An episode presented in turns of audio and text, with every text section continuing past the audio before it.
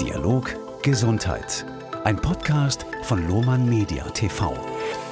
Diese Sendung wird Ihnen präsentiert von PVS Berlin Brandenburg Hamburg Abrechnung im Gesundheitswesen. Ich darf Sie ganz herzlich begrüßen zum Loma Media TV Podcast Dialog Gesundheit. Mein Name ist Peter Clausen. In dieser Folge geht es um eine Real-World Evidence Plattform für Patienten. Zu Gast heute Dr. Friederike Bruchmann. Sie ist Managing Director der XO Life GmbH. Frau Dr. Bruchmann, Real World Evidence Plattform für Patienten. Medikationen, Therapien und Erkrankungen fassen Sie hier zusammen. Klingt sehr spannend, aber das müssen Sie uns noch genauer erklären. Ja, hallo, vielen Dank erstmal für die Einladung. Ich freue mich auch ganz doll, dass ich heute XO Live einmal am größeren Publikum näher vorstellen kann. Ähm, die meisten von Ihnen haben wahrscheinlich noch nie was davon gehört, aber das wird sich in den nächsten Monaten natürlich ändern. Was wollen wir mit XO Live bewirken? Wir möchten, dass jeder Patient ermächtigt wird, Feedback zu seiner Medikation, zu seiner Therapie oder während seiner Erkrankung zu geben.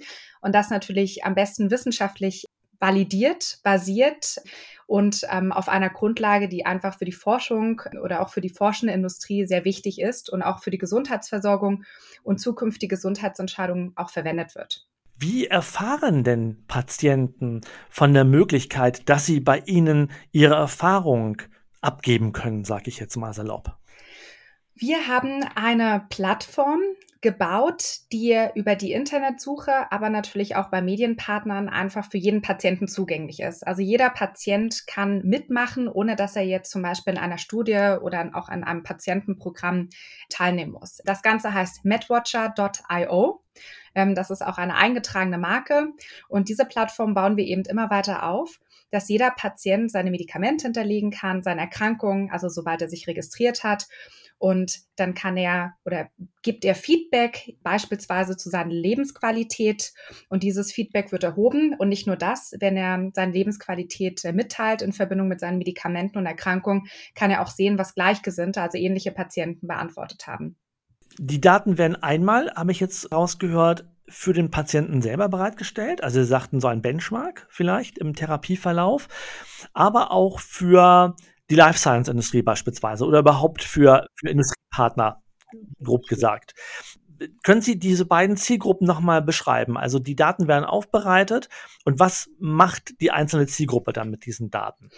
Genau. Also das Ganze, wie das gestartet ist, hängt ja damit zusammen, dass die meisten Patienten heute bei der ersten Erkrankung oder auch Therapie einfach alles googeln und dann meistens sich auch Social Community, Social Communities oder Foren herumtummeln und dort dann einfach auch Posts von anderen lesen und manchmal auch gar nicht so richtig wissen, äh, was Sache ist oder auch Feedback geben in Post, die einfach von der ganzen Qualität her auch für die Auswertung nicht wirklich zielführend sind.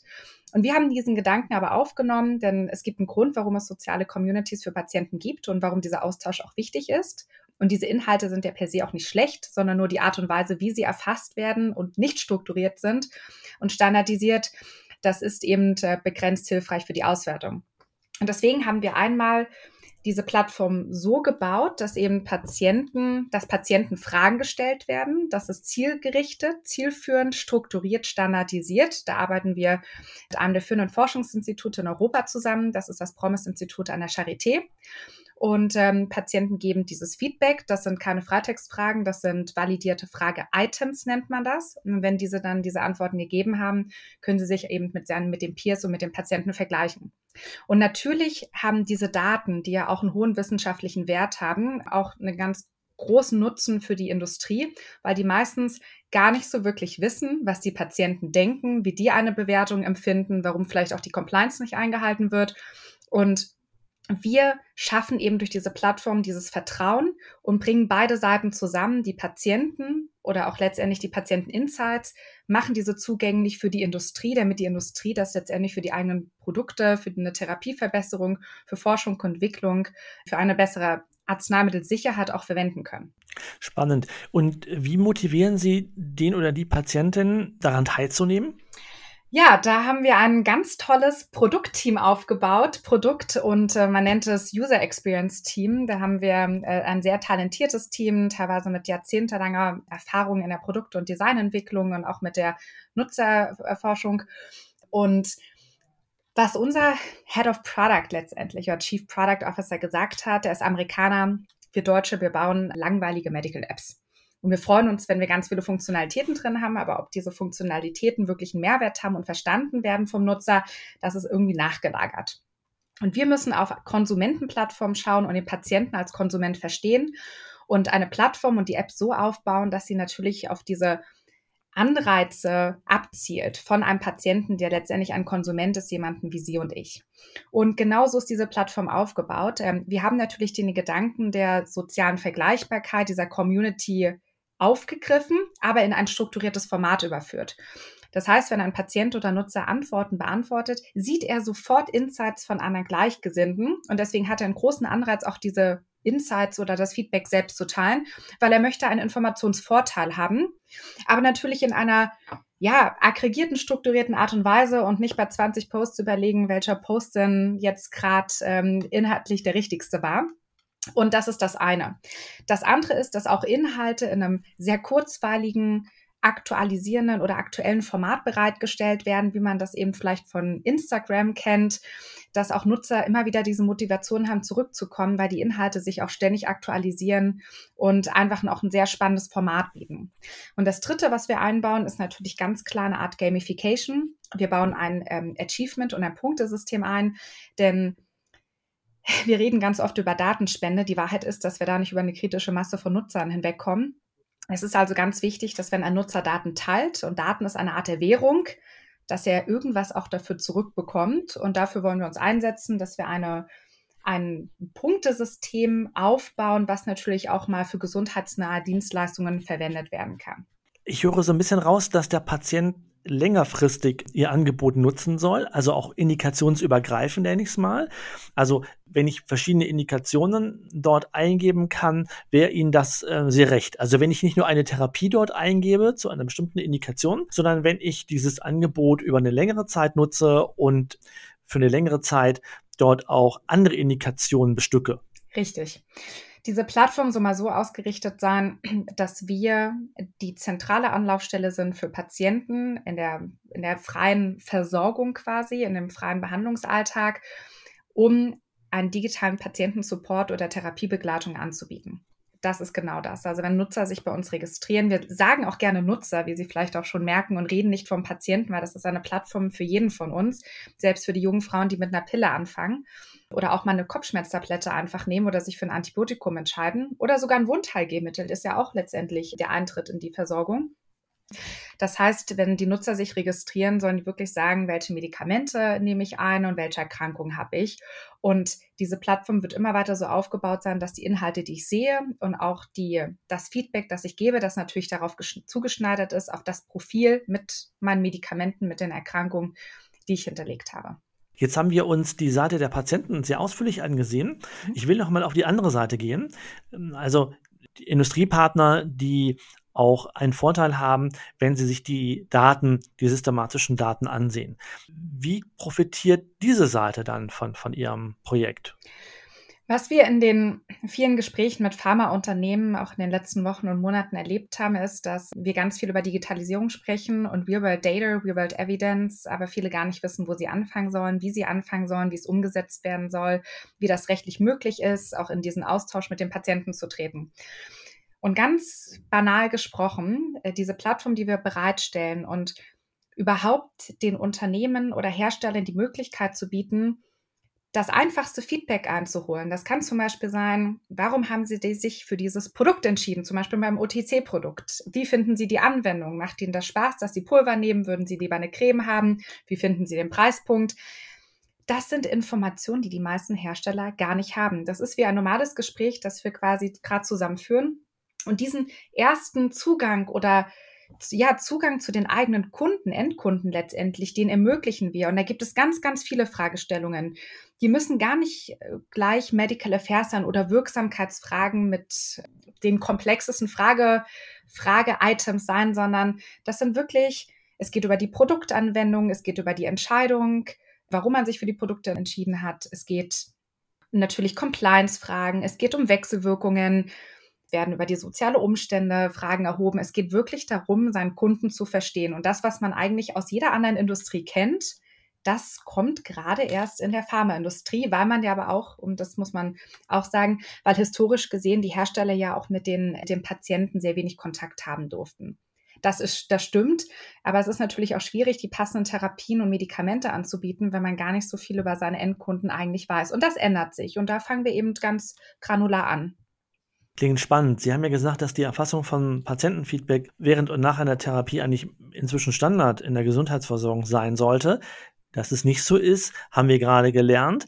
Wenn Sie so einen Ausblick geben würden, so in die nächsten drei bis fünf Jahre schauen würden, wo würden Sie, mal abgesehen von, von Ihrem Produkt, wo würden Sie dann den Stellenwert von dem Patientenfeedback eigentlich sehen. Also wir sprechen ja auch relativ viel von Patient Empowerment. Das heißt also, dass die Patienten auf eine andere Stufe gehoben werden sollen, dass sie ein sehr starker Teil von ihrem Behandlungs- und Therapieverlauf werden.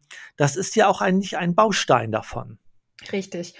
Wir gehen davon aus, dass ein ordentliches Patientensupport oder Therapiebegleitungsprogramm, dass das nicht nur der Standard wird, das wird auch ein Differenzierungsmerkmal von den Unternehmen, die das besonders ernst nehmen und die, wenn ein Patient ein Medikament nimmt oder in einer Therapie ist, dass dass das eigentlich auch erwartet wird von den Patienten, dass sie jederzeit jemanden erreichen können, dass sie Fragen stellen können, dass die Therapie digital monitort wird, dass der Arzt oder Apotheker eingebunden ist, dass er auch das Feedback von den Patienten einsehen kann, dass darüber auch ähm, Gespräche für eine Therapieentfassung oder Therapieänderungen durchgeführt werden und dass ich als Patient, wenn ich heute mein Medikament nehme, bin ich ja mehr oder weniger auf mich allein äh, angewiesen.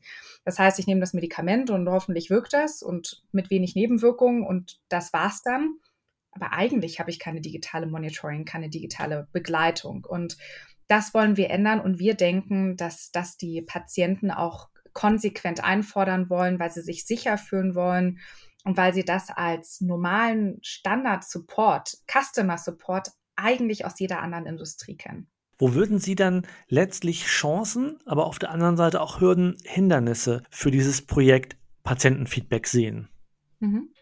Ja, Chancen sind ganz klar, dass man eine neue oder nicht eine neue, aber einigermaßen neue große Datengrundlage schafft, die ähm, und auch die ganzen Vorteile, die ich bis jetzt beschrieben habe, dass man natürlich ähm, sein, seine Patienten, seine Kunden begleitet, dass man dieses Feedback erhebt, aber auch bessere Informationen zur Verfügung stellt und eben nicht mehr dem Patienten Google überlässt, dass der seine Informationen äh, zusammensucht, auch aus Foren, die natürlich auch viele Fake News beinhalten. Das ist übrigens Feedback, was wir von vielen Patienten erhalten, die darüber auch sehr unglücklich sind, weil da natürlich auch viele Streitigkeiten dann geschehen. Das heißt, ähm, Hersteller haben natürlich qualitativ hochwertige Informationsmaterialien. Das stellen ja letztendlich auch den Ärzten und Apothekern bereit, die das dann wieder den Patienten vermitteln. Also da sehen wir ganz, ganz viele große Chancen in einer besseren Ausbildung oder Education der Patienten, aber natürlich auch, dass wiederum Patienten Feedback geben und das auch ernst genommen wird. Was sind die großen Herausforderungen? Ich denke, da sind wir schon gut ge Weg gegangen und wir haben mit einer Plattform auch ein sehr gutes Modell gefunden. Aber natürlich sind die Fragen des Datenschutzes, also wie weit kann man Patientendaten erheben, wie weit kann man die verknüpfen. Mit anonymisierten Datensätzen kommt man nicht sonderlich weit. Das heißt, wir reden immer über Pseudonymisierung. Das ist sicherlich eine Hürde, die ist zu nehmen, aber die ist aufwendig. Und das andere ist, all diese Daten zu generieren und auszuwerten, das hat natürlich auch eine ganz hohe ähm, Verantwortung. Und ich habe damals in dem Bereich auch promoviert es ist unglaublich schwer, aus unstrukturierten Datensätzen irgendwas Bedeutendes rauszulesen. Da gehen wir meistens, fangen wir da mit Sentimentanalysen an. Das können wir höchstens für Marketing nutzen. Ähm, aber dass man wirklich verlässliche Aussagen hat, ist natürlich schwierig. Und selbst jetzt, auch wenn man strukturierte Daten erhebt, da kann man so viel auswerten, analysieren, wann fängt man an, einen Datensatz, also vom Zeitfenster zu nutzen, welches Patientenkollektiv oder Nutzerkollektiv da gibt es, auch wenn die Daten strukturiert sind, eine ganz große Verantwortung Richtung Statistikern, was sie letztendlich rauslesen und welche Claims sie auch nutzen für die, für die Produkte, für die Produktvermarktung letztendlich, auch Richtung Ärzten, Apothekern und Patienten. Das ist sicherlich auch ein, nicht ein Nachteil, aber eben eine große Herausforderung, die man auch sehr ernst nehmen muss und wo wir auch sehr viele weiterhin Kompetenzen aufbauen müssen. Sie kennen das ja oder man sagt ja, ähm, jede dritte medizinische Studie ist nicht reproduzierbar. Vielen Dank, Frau Dr. Bruchmann. Und Ihnen, liebe Hörerinnen und Hörer, danke für Ihre Aufmerksamkeit. Nutzen Sie gern die Kommentarfunktion. Frau Dr. Bruchmann steht Ihnen hier für Rückfragen bereit. Und ich freue mich auf Ihre Beiträge und verabschiede mich bis zur nächsten Sendung auf Luhmann Media TV. Peter Clausen.